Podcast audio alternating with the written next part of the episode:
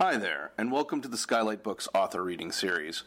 If you'd like to learn more about us and our many upcoming author events, please visit skylightbooks.com, where you can browse our inventory, buy books, and join our Friends with Benefits Club. You can also follow us on Twitter, Tumblr, and Facebook. To speak to a real live bookseller like me, please call 323 660 1175. Thanks for your support and enjoy. Uh, we're so very happy to have Chris Cander here. She graduated uh, from the Honors College, from Honors College at the University of Houston, in the city where she was raised and still lives with her husband, daughter, and son. For seven years, she has been a writer in re- residence for writers in the schools there. She serves on the Inprint Advisory Board and stewards several little li- free libraries in her community. But right now, we have her right here in Los Angeles. Please welcome Chris.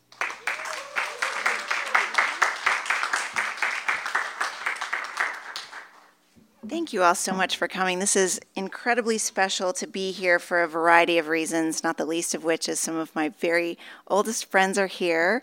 And a great deal of the book is actually set in California.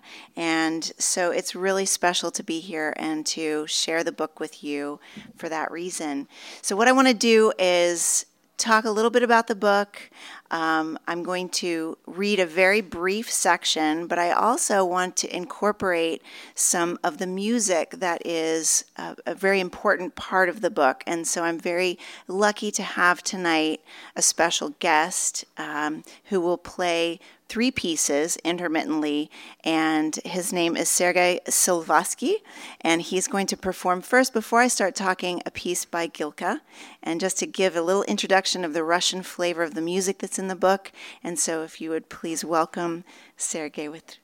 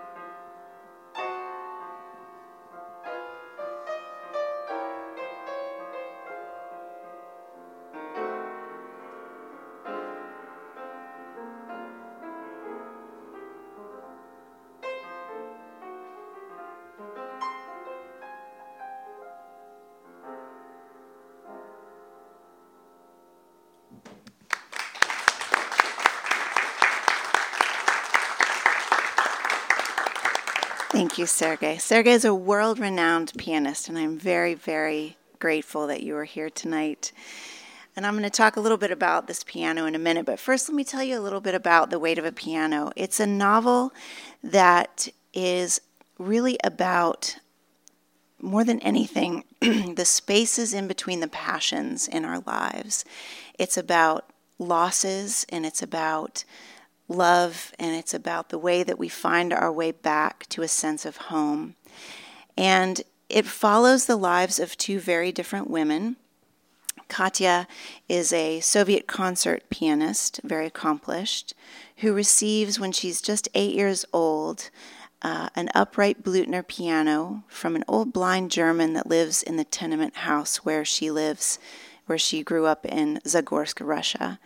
And this piano became her most prized possession. It's how she learned to express her identity. She taught herself how to play piano, and it was her life's passion to perform music she went to the conservatory in Leningrad and insisted on taking this upright piano with her on the 800 kilometer journey there. And she married and had a child. And in the late 70s, when it was very difficult for Russian Jews to um, to live a free life, her husband decided that it was time to emigrate to the United States. And in the process, uh, Katya lost her beloved Blüthner. Twenty years later, in the United States, young Clara receives the same Blüthner as a gift from her father just before her 12th birthday. And a week later, they die in a tragic accident. The piano was in a separate location um, at this time, and it became the only remaining surviving artifact from her childhood. And so when we meet Clara in the novel, she's 26 years old. She works as an auto mechanic in Bakersfield, California. And she's been carrying this Blüthner around with her for 14 years. She can't play it, but neither can she part with it because of the symbolism, because of the, the emotional freight that it has. And the story of their lives begins to come together when Clara, after an accident moving the Blüthner into a new apartment, breaks her hand and realizes that it's time for her to part with it. For the first time, she's made this decision and then immediately regrets it. And the buyer, when he shows up to take possession of this piano, um, Clara decides impulsively to follow him on this journey into Death Valley National Park and thus begins this uh, sort of revelatory experience where she learns the history of the piano and her unlikely connection to Katya. Um, and I, when I I got the idea for this novel when I was talking to a, a book club group for one of my earlier books, and I heard a woman say to her friend at the end of the discussion that she had finally found a way to get rid of this piano that her father had given her when she was a child. She couldn't play it, and she had been carrying it around for 50 years. And so she was she was so pleased that someone had finally she had found someone to, to take it.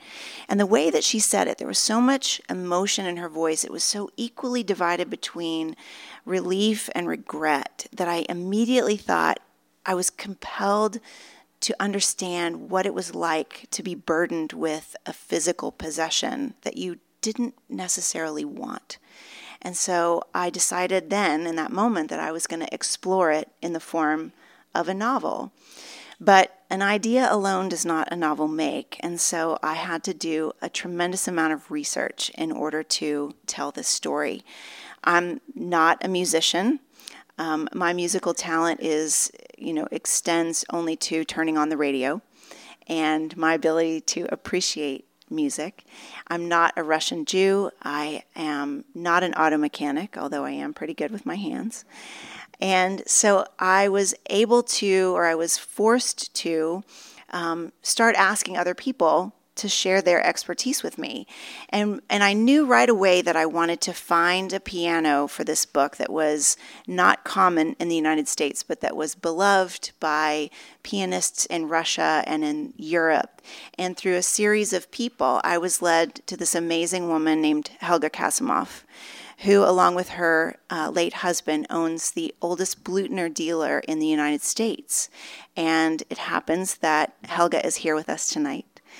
And I'm so grateful to her and to her family for the help that she gave me so early on in the research process of this book because you really did give me my Blüthner, the Blüthner that exists in this book.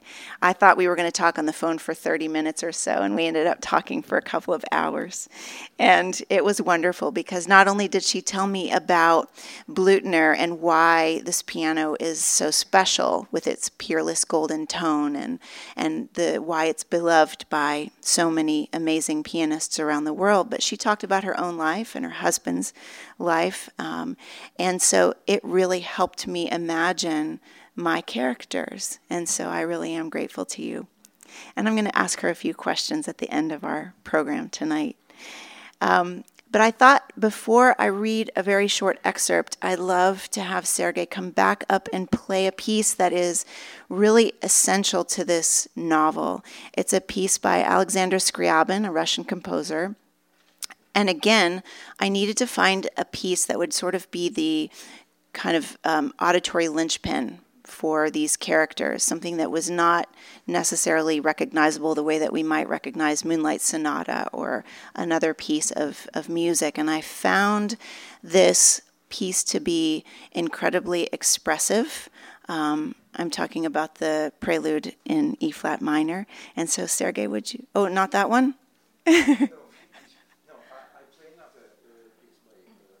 another. Okay, we'll take it with great passion. So it's going to be another piece, a surprise, which I'm very grateful for.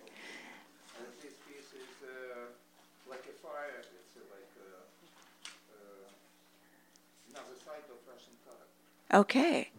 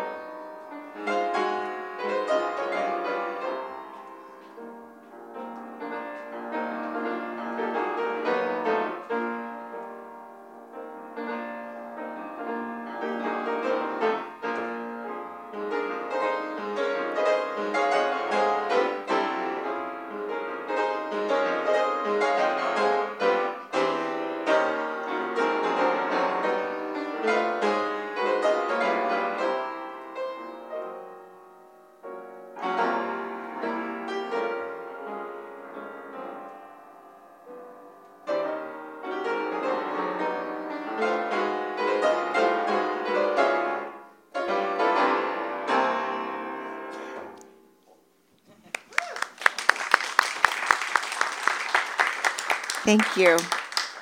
Very similar in in emotion to the other Scriabin piece, I think. Yes, very expressive and it was perfect. Thank you.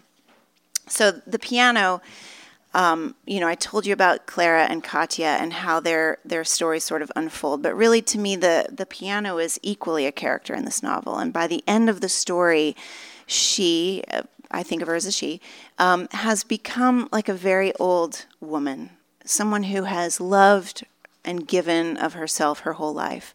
She's been played, she's been ignored, she's been stored, she's been sold, she's been loved and lost. And I feel as though she has absorbed all of the emotion that everyone who has expressed themselves through the action of her keys has ever given. And it's like this almost like a recording device that she's carried all of this weight and and by the end of her story feels almost as though um, she's got nothing left to give and I didn't write the opening scene until much later in the process of, of the story because by that time I felt like I had really gotten to know these characters, including the piano. And I, I loved this piano. I still love this piano very much, even though it's imaginary and I'm not a musician. I feel a psychic connection. And so I wanted to kind of go back to the beginning of her life, and and I decided to write about what it was like um, for her to be become a piano from the very first moment that the piano maker Julius Blüthner saw the wood that would become the soundboard for this particular piano. So this is the opening chapter, and it's very short, so it won't take me too long. Hidden in dense forests high in the Romanian mountains, where winters were especially cold and long, were spruce trees that would be made into pianos, exquisite instruments, famous for the warmth of their tone and beloved by the likes of Schumann and Liszt. One man alone knew how to choose them. Once the leaves had fallen and snow blanketed the ground, Julius Blüthner made the trip from Leipzig by train and walked through the forest alone. Because of the elevation and the brutal cold, trees there grew very slowly. They stood straight and thick against the elements, their grain dense with rosin. Blüthner nodded to the young trees as he passed, occasionally brushing their bark in greeting. He sought the older ones, whose branches he couldn't reach, whose diameters were so great he couldn't see if a bear were standing behind the trunk. He knocked them with his walking stick and pressed his ear against them as his intuition dictated, listening for the music hidden inside. He heard it more clearly than any other piano maker, better even than Ignaz Bösendorfer and Carl Bechstein and Henry Steinway.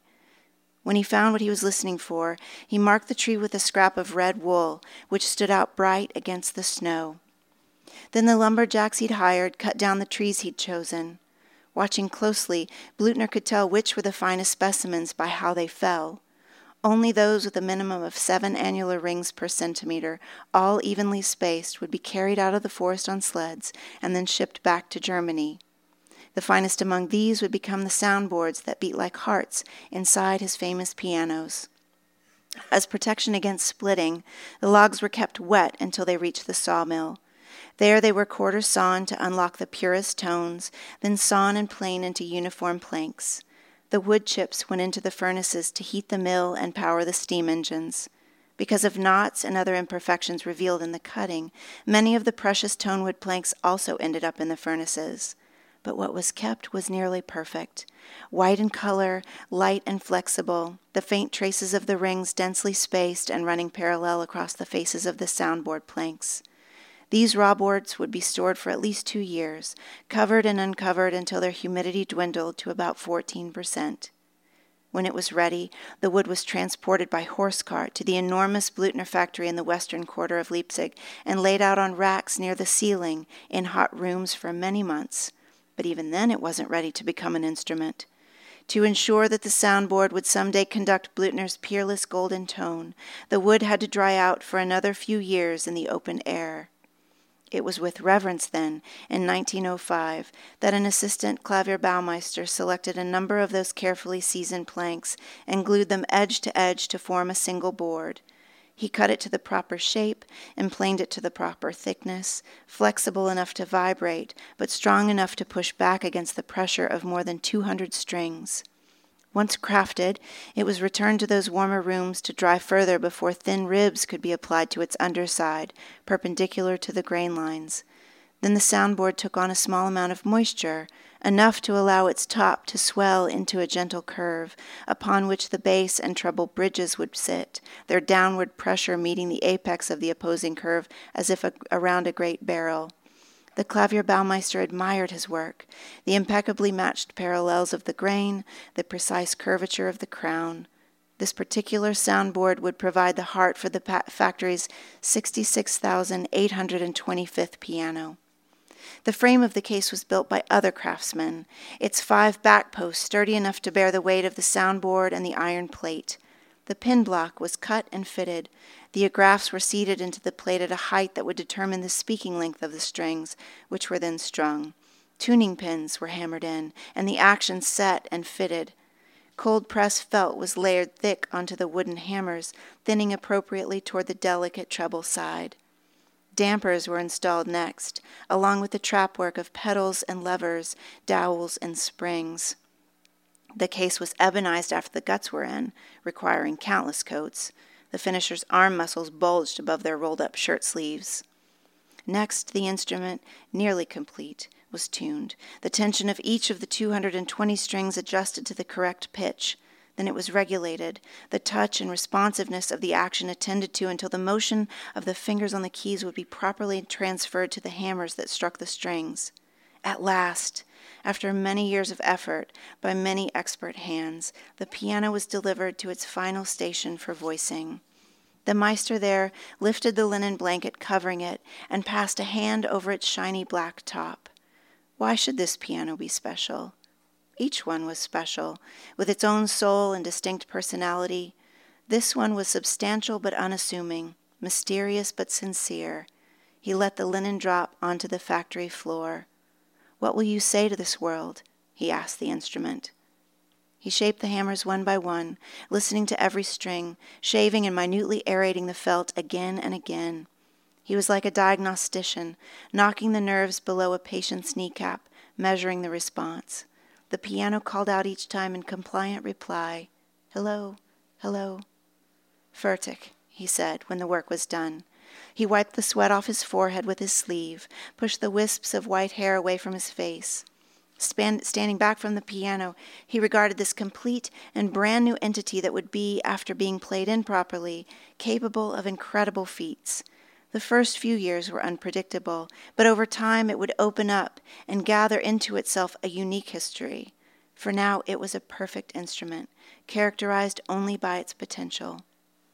The Meister fluffed his apron as he sat down on the barrel he'd borrowed for a seat, and flexing his fingers, considered which piece he would christen the piano with. Schubert, his favorite composer. He would play the rondo of his penultimate sonata, the big A major. The opening melody was pretty, with a feeling of hopefulness and joy that preceded its more pensive, agitated development. This would be the perfect inauguration of the glistening black Blüthner number 66825. Listen, he called out, but nobody could hear him above the factory's ambient noise. Here she is born.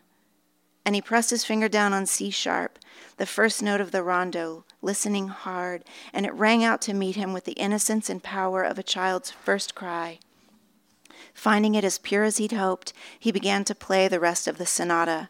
He would send off this shining new piano with as much optimism as he could gather, knowing it would no longer be his Vestal once it was touched by its future owner's desperately human hands.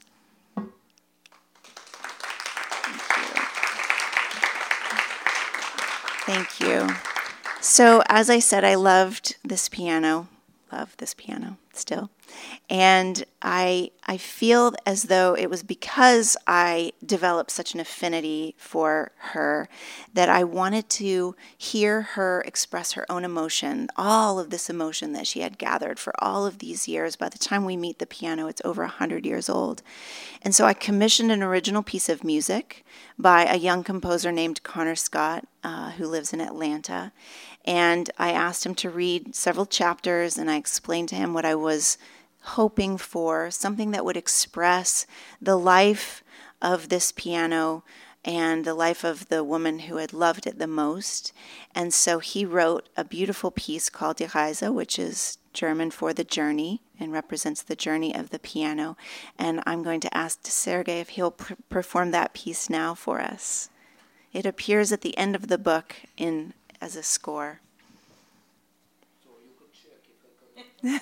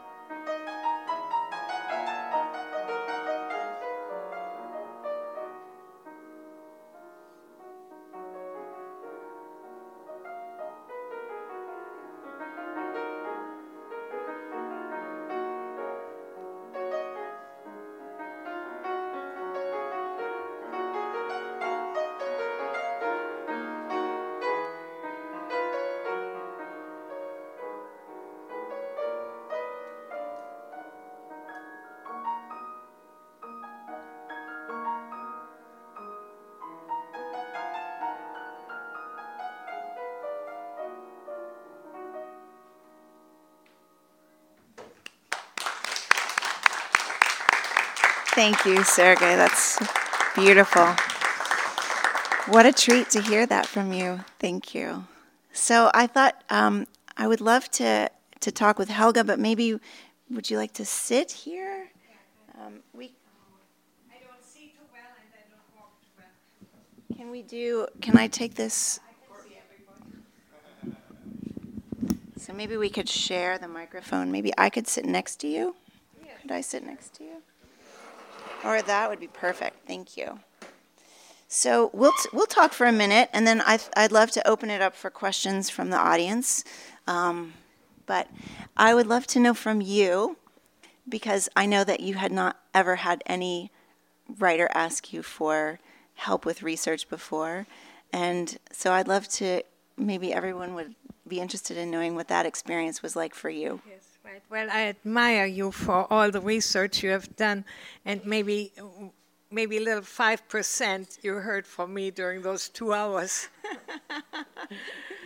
but uh, I had the experience. I, I came here uh, to study American church history at the Lutheran Seminary in Chicago, and I worked in a Lutheran church here for a year in Highland Park. I met my husband he uh, was uh, from Russian background.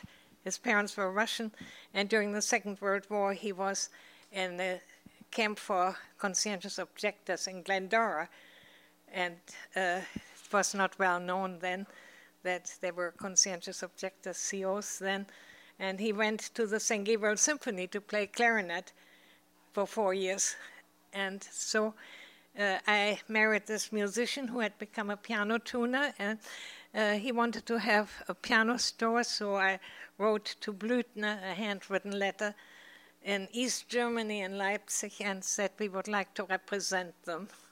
And they were very happy because they said before the war they had a, a, a representative here in Los Angeles because so many Jewish exiles brought their Blüthners with them and Austrians. And, and later on, I found out through Dr. Alfred Sendrey, one of the exiles who was an opera conductor in, at the Volksoper in Vienna and then also in Leipzig, became music director and was the first one to did broadcasting of a choir, and he started radio symphony orchestras in Leipzig, then in Berlin, then in in in in uh, Paris, where he went first when they had to leave Germany. And so he told me that Blüthner uh, contacted all their Jewish customers and uh, told them if they had to leave Germany and wanted to take their Blüthner with them, they could help pick them up and pack them and ship them. And so I learned a lot of individual stories of how the pianos came here. Some only arrived after the Second World War because the Panama Canal was closed and they were stored in warehouses in the ABC Islands and elsewhere in the Caribbean. So that would be a book. so, and then I learned, I went from church history to, to piano history, and uh, they say about Germans, when you ask them a question, well, we used to say that that's a minister who starts with the creation every Sunday. and somebody else said when you ask a German a question, they put on a diving suit on and go way down to the bottom. and I don't want to do this, but uh, we went to visit the Blüthner factory. Uh, they remained in the hands of the family and we visited the Blüthner factory 12 times, and it sounded almost as if you had been there because the process you described were very ac- was very accurate. and I learned a lot about piano building, and uh, so we have a store on Larchmont. We used to be in Pasadena, and most of our work is rentals for scoring, for film music, and then some concerts. The reason why the Blüthner is not too well known because most, about 80, 90, 80% of all the teachers and university professors, they have a relationship to piano stores. I mean, a salesman relationship. And so we only, we sold 26 two manual harpsichords, two manual harpsichords to universities and colleges, and only four Blüthner pianos for that same reason. But we keep on going. And this little piano here was made in 1970. The ivories on it were certified by the London. Uh, London was a center of ivory cutting. You can make 60 ivories out of one. Uh, I mean, ivories for, for keyboards out of one tusk. And uh, so I learned about that too. But this is one of the last ones with ivories, and and uh, this has everything original in it. And when the New York City Opera came here, they were discontent with the upright pianos at the music center, and since they used our harpsichords and our forte Mozart piano, they called and said, "Can you send us a piano tuner?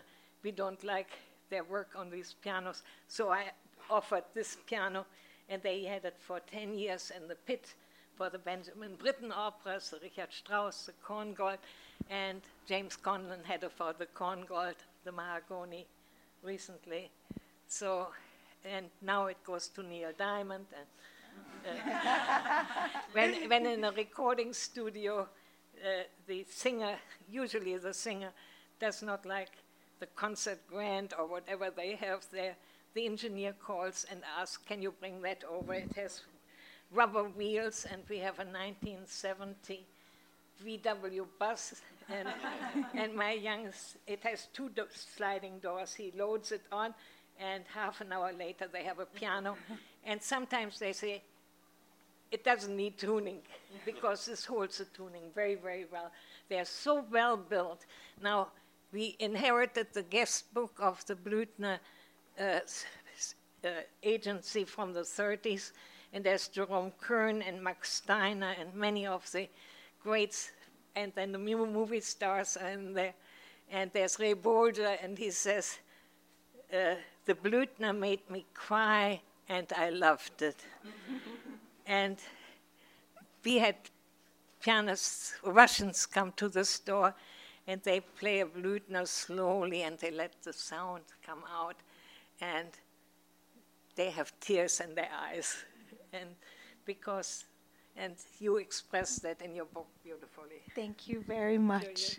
Thank you. You're, you're, welcome to visit our store. You find it under Blüthner on Larchmont, next to the medical That was, that's very special for me too. And, and a lot of authors do a lot of research, but this um, getting to, to talk with you, having Sergei perform on a Blüthner is incredibly special. He was a professor in Kiev. He has a doctorate.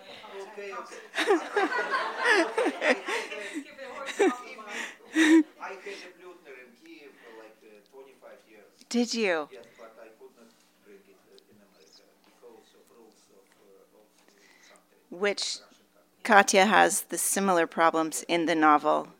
Yes.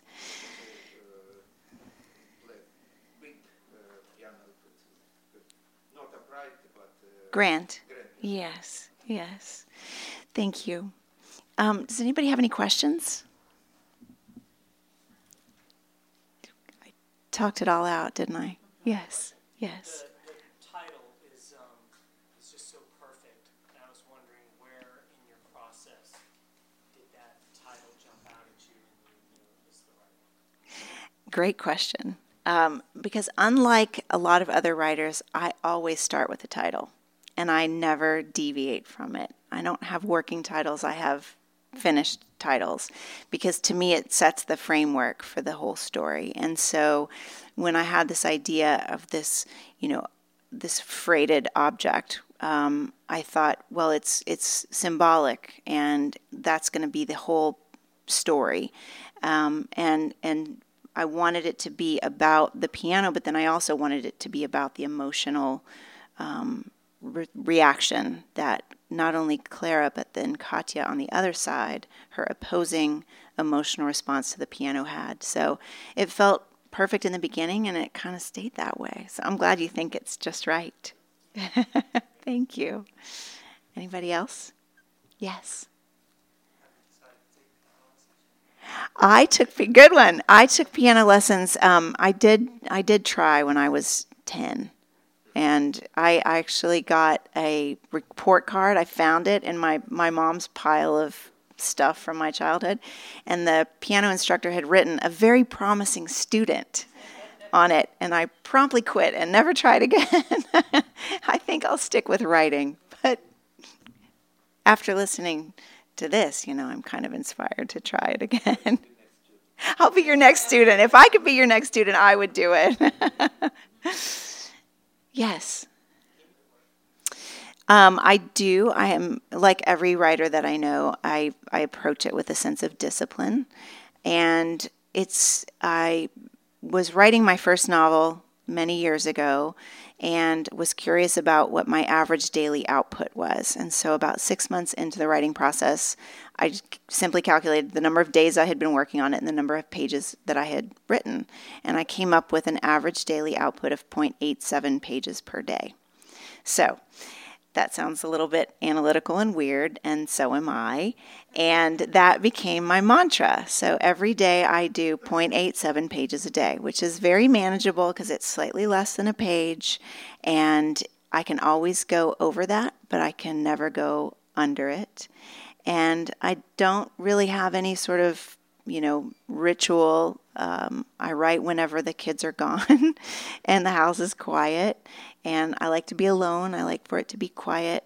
And um, as much as music influences my work and as much as it appears in all of my novels, I never listen to anything when I write. It's absolutely silent. So that's about that's about all the magic. Anybody can do it. Yes. It, you know, it's a it varies. I kind of it's very fluid. I tend not to go back and read um, what I had written before when I start another session. I kind of just in my mind pick up from wherever I left off. And if I ever get to a point where creatively I'm a little uncertain about where to go, that is a time when I might go back and look and see what I've already done and maybe take stock of it and make some certain refinements at that point. But I have um, for this book, I did several major rewrites where after I finished a whole draft, I would go back and reassess, and I completely restructured it. For example, from the first draft to where it is now, it was originally structured in the shape of a keyboard which sounds strange, but I had all of the Clara chapters representing white keys and all of the Katya chapters representing black keys. And so it was three octaves on a keyboard. But it really didn't work, and I was the only one that got it. so I decided that I would let that go as much as I really liked it and it was cool.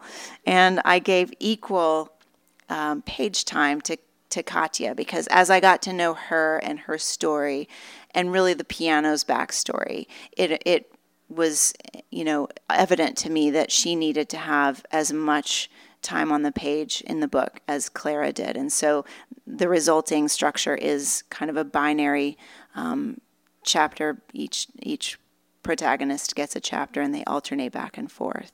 But it, it's kind of a fluid process, and um, and it, it takes me usually uh, my average is about four years start to finish, from the very first idea to when the manuscript is done. Good question. Only about less than two hours. Yeah. Because, you know, as much as I love writing, I've just, I've always been a mother. And uh, I started writing my first novel when my second child was six months old. And so I, I never wrote novels when I had the time to devote to it. So I was always conditioned to do it in these little chunks of time. And, you know, they're getting older now. I have a 16 year old and a 13 year old, and pretty soon I'm going to have an empty house and I'll have to kind of reimagine the way I approach work. And I can't imagine spending more time than a couple of hours a day, but maybe I'll get there. It'd be kind of nice. yes. I do. I'm halfway through my next book already. It's called Zephyr, and um, I it's it's I'll I'll just say this. It's about the wind. yes. Besides novels, have you ever done any other types of writing? good question. Yes, I actually have a children's book out, a picture book called The Word Burglar. And um, along with some friends, I kind of casually write screenplays. Nothing has ever developed into an actual film, but it's more for fun and for practice and social interaction. And for many years, I, I wrote for magazines. I for 20 years, I wrote for health and fitness and lifestyle magazines, and and published over 500 articles. So I have I have some street cred. yes. It's really just work. I mean, it's just, there's not any magical formula that I, I can apply to it. It's agonizing, and I have sometimes like crying jags, and I have to, you know, really reevaluate everything. And I'll call friends and complain and say I'm the, you know, the worst writer ever, and I have no ideas, and I'm terrible. And I'll go for a walk, and usually after kind of getting it out of my system, something comes through. Some something. If i'm just dedicated enough to the process and patient enough and willing to write through it some other idea will eventually show up. But it's you know it's just the work. It's just consistent butt in chair fingers on keyboard work. Yes. Oh, that's a great question given that I'm not a musician, I had to really rely upon the knowledge of others. And and I'm fortunate to know many musicians and was able to, you know, call them. I talked to composers, professional pianists, um, tuners. I went to a tuners guild meeting, which was as about as riveting as you can imagine. but I learned a lot. Um, I watched pianos being moved. I talked to so many people because I felt like I wanted to really understand, if not how to play it, then how to how to relate to a piano as an owner and as someone who cared for it. Oh, the music itself. Okay, so the piece of music. Well, I mean, as I said, I I've always loved. I, I can appreciate music. Um, writing about it is is difficult and I would, you know, listen to pieces over and over again and really just try to understand the emotion behind a piece of music in order to express it. And I don't know if I got it right. I hope I I hope it sounds authentic, but it was a true representation of how I reacted to a piece of music, and then I would give that reaction to a character. Um, but I tried to be as honest about about the emotion, if not the technicality, as I could. Oh, that's also a great question. Um, I mean, I was exposed to so many more composers as as I was researching the music that I wanted to put into this book because I had to imagine what would what would Katya as a young Russian pianist be exposed to? What would she be playing? And so, what it it didn't evolve as much as expand. And so now the the kinds of music I still love classical music as I always have, but now I have a much bigger um, stable of, of composers that I can choose from when I choose to listen to it. Yeah. Yes. I always wanted to write novels, but I didn't think I had the talent for it. And I, you know, I, I think writing nonfiction was a way of writing without committing to a, a full length novel. And and there was a I, I, I it's funny enough, I had a dream and and I'm you know, always kind of inspired by little coincidences and, and funny things that happen. So I had this dream. My son was six months old. I wasn't sleeping.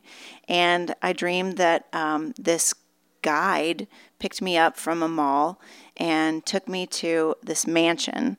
And it was, you know, a very strange drive. And when we got there, um, it was set up for a reading, kind of like this. And there was a podium and there was a sideboard um, with stacks of books. And this person, whoever he was, said in the dream, um, Come over, I want you to look at, at what's on this table. And it was stacks of books, all of which had been authored by me. And I had this moment of lucid dreaming. Has anybody ever had a lucid dream where you suddenly are able to interact with your dream? And I turned to this character and said, Do you have a pen? I'm going to wake up and I need to write the stuff down because clearly I need to write down the titles. It's lucid. Yeah, and so in the dream, the the guy turned to me and he said, uh, "You don't need a pen. You don't need to write this down. Everything that you have, everything you need is already inside of you." And I woke up and I literally started writing my first novel the next day, and I haven't stopped since. Thank you.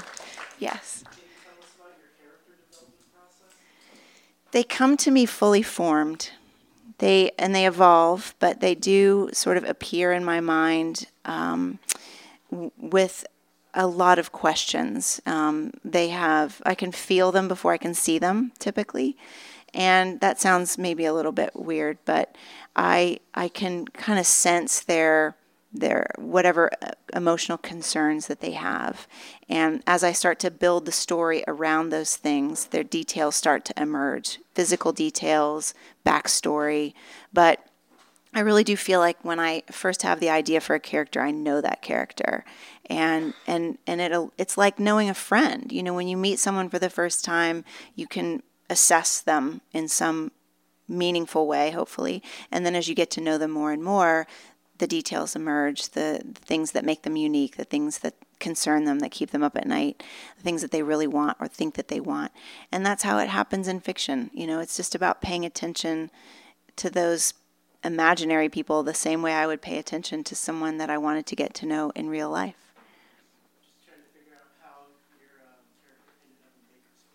Oh well, that's a different question. Bakersfield. That that was sort of a construct that had to do with. If you read the novel, you'll you'll figure out sort of the the immigration of um, Katya from Leningrad to the United States. A lot of Russians immigrated to Los Angeles, and I knew that I wanted these characters to be close in geographic proximity, and because of what happened to Clara as a child, I needed her to move out of Los Angeles, but I didn't want her to go too far away. And so Bakersfield was the perfect blue collar community for her to grow up in.